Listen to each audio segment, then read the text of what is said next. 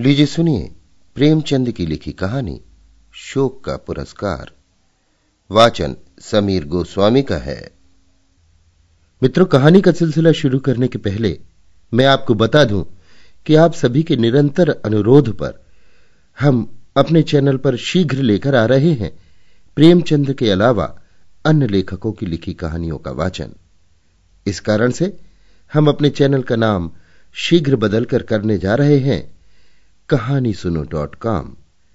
ये नाम सामान्यतः आपकी डिवाइस पर स्वतः ही बदल जाएगा, लेकिन यदि किसी कारणवश भविष्य में आपको हमारी कहानी मिलना बंद हो जाए तो कहानी सुनो डॉट कॉम को सर्च करके सब्सक्राइब कर लें। याद रखिए, हमारे नए चैनल का नाम कहानी सुनो डॉट कॉम। तो सिलसिला शुरू करते हैं प्रेमचंद की लिखी कहानी, शोक का पुरस्कार का मेरी, यानी समीर गोस्वामी की आवाज़ में। आज तीन दिन गुजर गए। शाम का वक्त था। मैं यूनिवर्सिटी हॉल से खुश खुश चला आ रहा था। मेरे सैकड़ों दोस्त मुझे बधाइयाँ दे रहे थे। मारे खुशी के मेरी बाछें खिली जाती थी। मेरी ज़िंदगी की सबसे प्यारी आरज़ू कि मैं एमए पास हो जाऊँ, पूरी हो गई थी। और ऐसी खूबी से, जिसकी मुझे तनिक भी आशा न थी। मेरा नंबर अव्वल था। वाइस चांसलर साहब ने खुद मुझसे हाथ मिलाया और मुस्कुराकर कहा था कि भगवान तुम्हें और भी बड़े कामों की शक्ति दे। मेरी खुशी की कोई सीमा न थी। मैं नौजवान था, सुंदर था, स्वस्थ था। रुपए पैसे की न मुझे इच्छा थी और न कुछ कमी।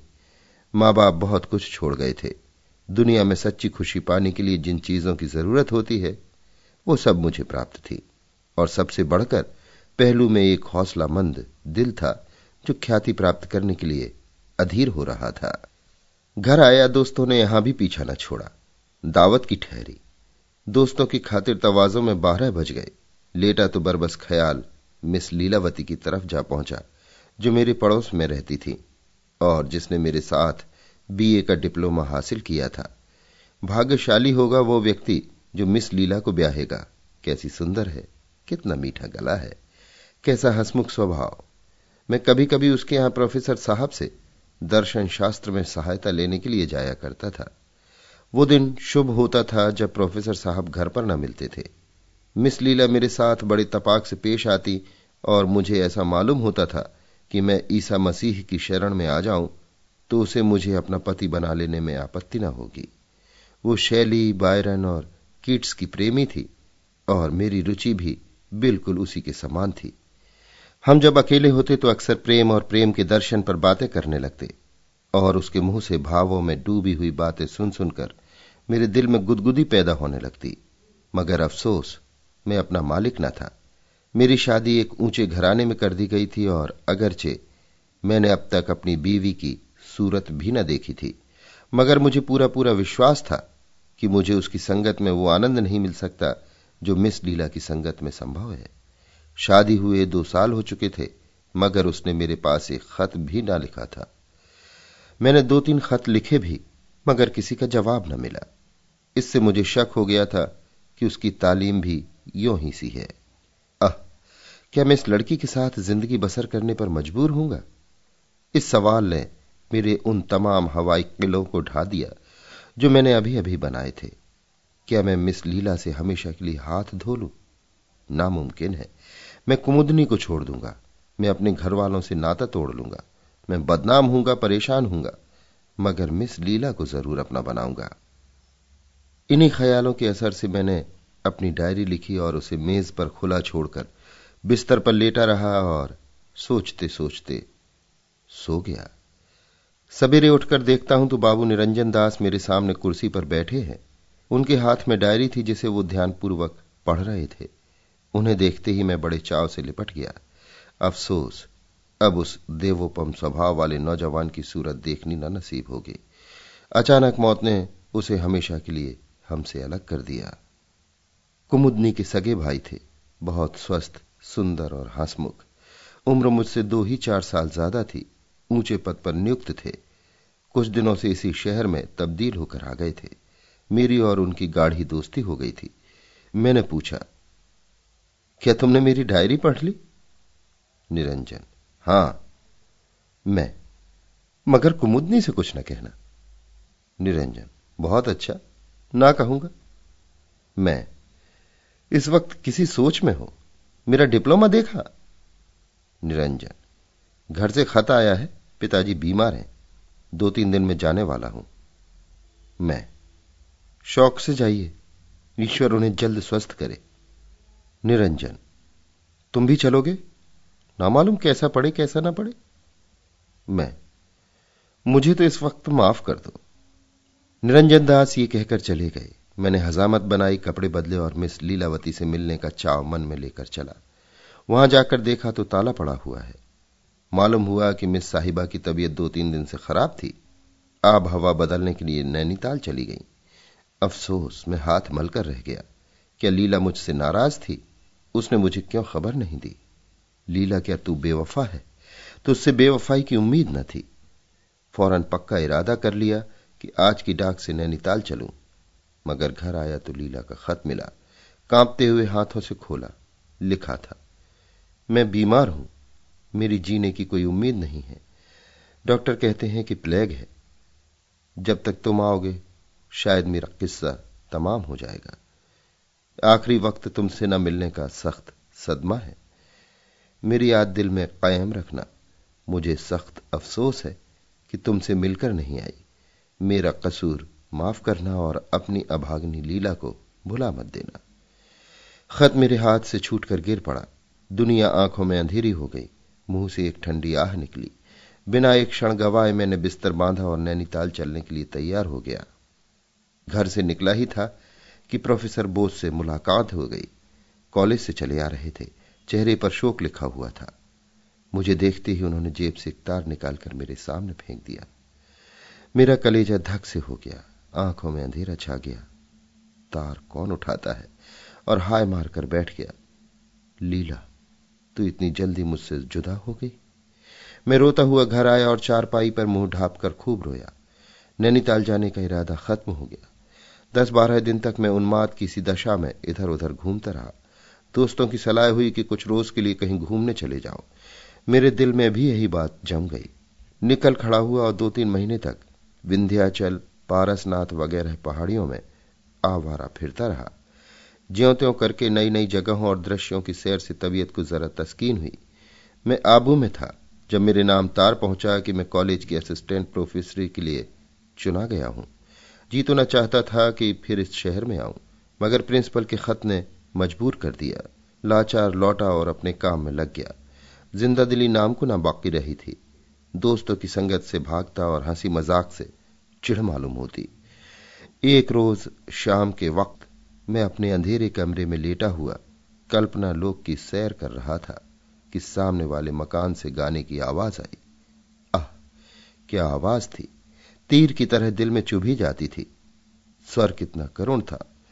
इस वक्त मुझे अंदाज़ा हुआ कि गाने में क्या असर होता है। तमाम रोंगटे खड़े हो गए। कलेजा महसूसने लगा और दिल पर एक अजीब वेदना सी छा गई। आँखों से आँसू बहने लगे। हाय, ये लीला का प्यारा गीत था। पिया मिलन है, कठिन बावरी। मुझसे जब्त न हो सका। मैं एक उन्माद की सी दशा में उठा और जाकर सामने वाले मकान का दरवाज़ा खटखटाया। मुझे उस वक्त ये चेतना न रही कि एक अजनबी आदमी के मकान पर आकर खड़े हो जाना और उसके एकांत में विघ्न डालना परले दर्जे की असभ्यता है। एक बुढ़िया ने दरवाज़ा खोल दिया और मुझे खड़े देखकर लपकी हुई अंदर गई। मैं भी उसके साथ चला गया। दहलीज तय करते ही एक बड़े कमरे में पहुँचा। उस पर एक सफ़ेद फर्श बिछा हुआ था। गावत किए भी रखे थे। दीवारों पर खूबसूरत तस्वीरें लटक रही थीं और एक सोलह सत्रह साल का सुंदर नौजवान, जिसकी अभी मसें भीग रही थीं मसनत के करीब बैठा हुआ हारमोनियम पर गा रहा था। मैं कसम खा सकता हूँ कि ऐसा सुंदर, स्वस्थ नौजवान मेरी नज़र से कभी नहीं गुजरा। चाल ढाल से सिख मालूम होता था। मुझे देखते ही चौंक पड़ा और हारमोनियम छोड़कर खड़ा हो गया। शर्म से सिर झुका लिया और कुछ घबराया हुआ सा नज़र आने लगा। मैंने कहा माफ़ कीजिएगा, मैंने आपको बड़ी तकलीफ़ दी। आप इस फन के उस्ताद मालूम होते हैं। खासकर जो चीज़ अभी आप गा रहे थे, वो मुझे पसंद है। नौजवान ने अपनी बड़ी बड़ी आँखों से मेरी तरफ़ देखा और सर नीचा कर लिया और, होठों ही में, कुछ अपने नौसिखिएपन की बात कही। मैंने फिर पूछा, आप यहाँ कब से हैं? नौजवान, तीन महीने के करीब होता है। मैं, आपका शुभ नाम? नौजवान। मुझे मेहर सिंह कहते हैं। मैं बैठ गया और बहुत गुस्ताखाना, बेतकल्लुफी से मेहर सिंह का हाथ पकड़कर बिठा दिया और फिर माफ़ी मांगी। उस वक्त की बातचीत से मालूम हुआ कि वो पंजाब का रहने वाला है और यहाँ पढ़ने के लिए आया हुआ है। शायद डॉक्टरों ने सलाह दी कि पंजाब की आब हवा उसके लिए ठीक नहीं है। मैं दिल में तो झेपा कि एक स्कूल के लड़के के साथ बैठकर ऐसी बेतकल्लुफी से बातें कर रहा हूँ। मगर संगीत के प्रेम ने इस ख्याल को रहने न दिया। रस्मी परिचय के बाद मैंने प्रार्थना की कि वही चीज़ छेड़िए। मेहर सिंह ने आँखें नीचे करके जवाब दिया कि मैं अभी बिल्कुल नौसिखिया हूँ। मैं, ये तो आप अपनी जबान से कहिए। मेहर सिंह झेप कर, आप कुछ फरमाए, हारमोनियम हाजिर है। मैं मैं इस फन में बिल्कुल कोरा हूँ। वरना आपकी फरमाइश ज़रूर पूरी करता है। इसके बाद मैंने बहुत बहुत आग्रह किया, मगर मेहर सिंह झेपता ही रहा। मुझे स्वभावतः शिष्टाचार से घृणा है। हालाँकि इस वक्त मुझे रूखा होने का कोई हक न था, मगर जब मैंने देखा कि यह किसी तरह न मानेगा तो जरा रुखाई से बोला, खैर, जाने दीजिए। मुझे अफसोस है कि मैंने आपका बहुत वक्त बर्बाद किया। माफ़ कीजिए। ये कहकर उठ खड़ा हुआ। मेरी रोनी सूरत देखकर शायद मेहर सिंह को उस वक्त तरस आ गया। उसने झेपते हुए मेरा हाथ पकड़ लिया और बोला, आप तो नाराज़ हुए जाते हैं। मैं, मुझे आपसे नाराज़ होने का कोई हक हासिल नहीं, मेहर सिंह। अच्छा बैठ जाइए, मैं आपकी फरमाइश पूरी करूँगा। मगर मैं अभी बिल्कुल अनाड़ी हूँ। मैं बैठ गया और मेहर सिंह ने हारमोनियम पर फिर वही गीत अलापना शुरू किया। पिया मिलन है, कठिन बावरी। कैसी सुरीली तान थी, कैसी मीठी आवाज़, कैसा बेचैन करने वाला भाव। उसके गले में वो रस था जिसका बयान नहीं हो सकता। मैंने देखा कि गाते गाते खुद उसकी आँखों में आँसू भर आए। मुझ पर इस वक्त एक मोहक सपने की सी दशा छाई हुई थी। एक बहुत मीठा, नाजुक, दर्दनाक असर दिल पर हो रहा था, जिसे बयान नहीं किया जा सकता। एक हरे भरे मैदान का नक्शा आँखों के सामने खिंच गया और लीला, प्यारी लीला, उस मैदान पर बैठी हुई मेरी तरफ़ हसरतनाक आँखों से ताक रही थी। मैंने एक लंबी आह भरी और बिना कुछ कहे उठ खड़ा हुआ। इस वक्त मेहर सिंह ने मेरी तरफ़ ताका। उसकी आँखों में मोती के कतरे डबडबाए हुए थे और बोला कभी कभी तशरीफ़ लाया कीजिएगा। मैंने सिर्फ़ इतना जवाब दिया, मैं आपका बहुत कृतज्ञ हूँ। धीरे धीरे मेरी यह हालत हो गई कि जब तक मेहर सिंह के यहाँ जाकर दो चार गाने ना सुन लूँ, जी को चैन ना आता। शाम हुई और मैं जा पहुँचा। कुछ देर तक गानों की बहार लूटता और तब उसे पढ़ाता। ऐसे जहीन और समझदार लड़के को पढ़ाने में मुझे खास मज़ा आता था। मालूम होता था कि मेरी एक एक बात उसके दिल पर नक्श हो रही है। जब तक मैं पढ़ा था वो पूरे जी जान से कान लगाए बैठा रहता। जब उसे देखता, पढ़ने लिखने में डूबा हुआ पाता। साल भर में अपने भगवान के दिए हुए जेहन की बदौलत उसने अंग्रेज़ी में अच्छी योग्यता प्राप्त कर ली। मामूली चिट्ठियाँ लिखने लगा और दूसरा साल गुजरते गुजरते वो अपने स्कूल के कुछ छात्रों से बाजी ले गया। जितने मुदर्रिस थे, सब उसकी अक्ल पर हैरत करते और सीधा नेक चलन ऐसा कि कभी झूठ मूठ भी किसी ने उसकी शिकायत नहीं की। वो अपने सारे स्कूल की उम्मीद और रौनक था, लेकिन बावजूद सिख होने के उसे खेल कूद में रुचि न थी। मैंने उसे कभी क्रिकेट में नहीं देखा। शाम होते ही सीधे घर चला आता और लिखने पढ़ने में लग जाता। मैं धीरे धीरे उससे इतना हिल मिल गया कि बजाय शिष्य के उसको अपना दोस्त समझने लगा। उम्र के लिहाज से उसकी समझ आश्चर्यजनक थी। देखने में सोलह सत्रह साल से ज़्यादा न मालूम होता, मगर जब कभी मैं रवानी में आकर दुर्बोध कवि कल्पना और कोमल भावों की उसके सामने व्याख्या करता तो मुझे उसकी भंगिमा से ऐसा मालूम होता कि एक एक बारीकी को समझ रहा है। एक दिन मैंने उससे पूछा, मेहर सिंह, तुम्हारी शादी हो गई? मेहर सिंह ने शर्मा कर जवाब दिया, अभी नहीं। मैं, तुम्हें कैसी औरत पसंद है? मेहर सिंह, मैं शादी करूँगा ही नहीं। मैं? क्यों? मेहर सिंह, मुझ जैसे जाहिल गवार के साथ शादी करना कोई औरत पसंद ना करेगी। मैं? बहुत कम ऐसे नौजवान होंगे जो तुमसे ज़्यादा लायक हो या तुमसे ज़्यादा समझ रखते हो। मेहर सिंह ने मेरी तरफ़ अचंभे से देखकर कहा, आप दिल लगी करते हैं। मैं, दिल लगी नहीं, मैं सच कहता हूँ। मुझे खुद आश्चर्य होता है कि इतने कम दिनों में तुमने इतनी योग्यता क्यों कर पैदा कर ली? अभी तुम्हें अंग्रेज़ी शुरू किए, तीन बरस से ज़्यादा नहीं हुए। मैं हर सिंह, क्या मैं किसी पढ़ी लिखी लेडी को खुश रख सकूँगा? मैं, जोश से बेशक। गर्मी का मौसम था, मैं हवा खाने शिमले गया हुआ था। मेहर सिंह भी मेरे साथ था। वहाँ मैं बीमार पड़ा, चेचक निकल आई। तमाम जिस्म में फफूले पड़ गए। पीठ के बल चारपाई पर पड़ा रहता। उस वक्त मेहर सिंह ने मेरे साथ जो जो एहसान किए, वो मुझे हमेशा याद रहेंगे। डॉक्टरों की सख्त मनाही थी कि वो मेरे कमरे में ना आवे। मगर मेहर सिंह आठों पहर मेरे ही पास बैठा रहता। मुझे खिलाता, पिलाता, उठाता, बिठाता। रात रात भर चारपाई के करीब बैठकर जागते रहना मेहर सिंह ही का काम था।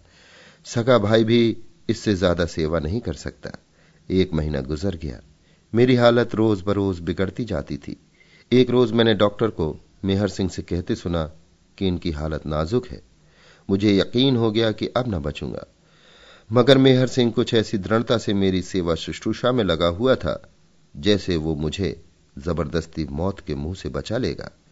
एक रोज शाम के वक्त में कमरे में लेटा हुआ था कि किसी के सिसकी लेने की आवाज़ आई। वहाँ मेहर सिंह को छोड़कर और कोई न था। मैंने पूछा, मेहर सिंह? मेहर सिंह, तुम रोते हो? मेहर सिंह ने जब्त करके कहा, नहीं रो क्यों? और मेरी तरफ़ बड़ी दर्द भरी आँखों से देखा। मैं, तुम्हारे सिसकने की आवाज़ आई? मेहर सिंह वो कुछ बात न थी। घर की याद आ गई थी। मैं सच बोलो? मेहर सिंह की आँखें फिर डबडबा आई उसने मेज पर से आईना उठाकर मेरे सामने रख दिया। हे नारायण मैं खुद को पहचान न सका। चेहरा इतना ज़्यादा बदल गया था। रंगत बजाय सुर्ख के स्याह हो रही थी और चेचक के बदनुमा दागों ने सूरत बिगाड़ दी थी। अपनी ये बुरी हालत देखकर मुझसे भी जब्त न हो सका और आँखें डबडबा गई। वो सौंदर्य जिस पर मुझे इतना गर्व था, बिल्कुल विदा हो गया था। मैं शिमले से वापस आने की तैयारी कर रहा था। मेहर सिंह उसी रोज मुझसे विदा होकर अपने घर चला गया था। मेरी तबीयत बहुत उचाट हो रही थी। असबाब सब बंध चुका था कि एक गाड़ी मेरे दरवाजे पर आकर रुकी और उसमें से कौन उतरा? मिस लीला। मेरी आँखों को विश्वास न हो रहा था। चकित होकर ताकने लगा। मिस लीलावती ने आगे बढ़कर मुझे सलाम किया और हाथ मिलाने को बढ़ाया। मैंने भी बौखलाहट में हाथ तो बढ़ा दिया, मगर अभी तक ये यकीन नहीं हुआ कि मैं सपना देख रहा हूँ या हकीकत। लीला के गालों पर वो लाली ना थी, ना वो चुलबुलापन, बल्कि वो बहुत गंभीर और पीली पीली सी हो रही थी। आखिर मेरी हैरत कम न होते देखकर उसने मुस्कुराने की कोशिश करते हुए कहा तुम कैसे जेंटलमैन हो कि एक शरीफ लेडी को बैठने के लिए कुर्सी भी नहीं देते? मैंने अंदर से कुर्सी लाकर उसके लिए रख दी। मगर अभी तक यही समझ रहा था कि सपना देख रहा हूँ, लीलावती ने कहा। शायद तो मुझे भूल गए। मैं? भूल तो उम्र भर नहीं सकता, मगर आँखों को एतबार नहीं आता। लीला, तुम तो बिल्कुल पहचाने नहीं जाते। मैं? तुम भी तो वो नहीं रही। मगर आखिर यह भेद क्या है? क्या तुम स्वर्ग से लौट आई? लीला, मैं तो नैनीताल में अपने मामा के यहाँ थी। मैं, और वो चिट्ठी मुझे किसने लिखी थी? और तार किसने दिया था? लीला, मैंने ही। मैं, क्यों? तुमने ये मुझे धोखा क्यों दिया? शायद तुम अंदाज़ा नहीं कर सकती कि मैंने तुम्हारे शोक में कितनी पीड़ा सही है। मुझे उस वक्त एक अनोखा गुस्सा आया। ये फिर मेरे सामने क्यों आ गई? मर गई तो मरी ही रहती। लीला, इसमें एक गुर था, मगर ये बात तो फिर होती रहेगी। आओ इस वक्त तुम्हें अपनी एक लेडी फ्रेंड से इंट्रोड्यूस कराऊं। वो तुमसे मिलने की बहुत इच्छुक है। मैंने अचरज से पूछा, मुझसे मिलने की? मगर लीलावती ने इसका कुछ जवाब ना दिया और मेरा हाथ पकड़कर गाड़ी के सामने ले गई। उसमें एक युवती हिंदुस्तानी कपड़े पहने बैठी हुई थी। मुझे देखकर ही उठ खड़ी हुई और हाथ बढ़ा दिया। मैंने लीला की तरफ़ सवाल करती हुई आँखों से देखा। लीला, क्या तुमने नहीं पहचाना? मैं। मुझे अफसोस है कि मैंने आपको पहले कभी नहीं देखा। और अगर देखा भी हो तो घूंघट की आड़ से क्यों कर पहचान सकता हूँ? लीला, ये तुम्हारी बीवी कुमुदनी है? मैंने आश्चर्य के स्वर में कहा, कुमुदनी? यहाँ? लीला कुमुदनी, मुँह खोल दो और अपने प्यारे पति का स्वागत करो। कुमुदनी ने कांपते हुए हाथों से जरा सा घूंघट उठाया। लीला ने सारा मुँह खोल दिया और ऐसा मालूम हुआ कि जैसे बादल से चाँद निकल आया। मुझे ख्याल आया, मैंने ये चेहरा कहीं देखा है। कहा? आह, उसकी नाक पर भी तो वही तिल है। अंगुली में वही अंगूठी भी है। लीला, क्या सोचते हो? अब पहचाना? मैं मेरी कुछ अक्ल काम नहीं करती। हु बहु यही हुलिया मेरे एक प्यारे दोस्त मेहर सिंह का है। लीला, मुस्कुराकर, तुम तो हमेशा निगाह के बड़े तेज बनते थे। इतना भी नहीं पहचान सकते। मैं खुशी से फूल उठा। कुमुदनी मेहर सिंह के भेष में? मैंने उसी वक्त उसे गले से लगा लिया और खूब दिल खोलकर प्यार किया। इन कुछ क्षणों में मुझे जो खुशी हासिल हुई, उसके मुकाबले ज़िंदगी भर की खुशियाँ हैच हैं। हम दोनों आलिंगन पाश में बंधे हुए थे। कुमुदनी, प्यारी कुमुदनी के मुँह से आवाज़ न निकलती थी। हाँ, आँखों से आँसू जारी थे। मिस लीला बाहर खड़ी कोमल आँखों से यह दृश्य देख रही थी। मैंने उसके हाथों को चूम कर कहा, प्यारी लीला, तुम सच्ची देवी हो। जब तक जिएँगे, तुम्हारे कृतज्ञ रहेंगे। लीला के चेहरे पर एक हल्की सी मुस्कुराहट दिखाई दी। बोली, अब तो शायद तुम्हें मेरे शोक का काफ़ी पुरस्कार मिल गया। अभी आप सुन रहे थे प्रेमचंद की लिखी कहानी, शोक का पुरस्कार। वाचन समीर गोस्वामी का था।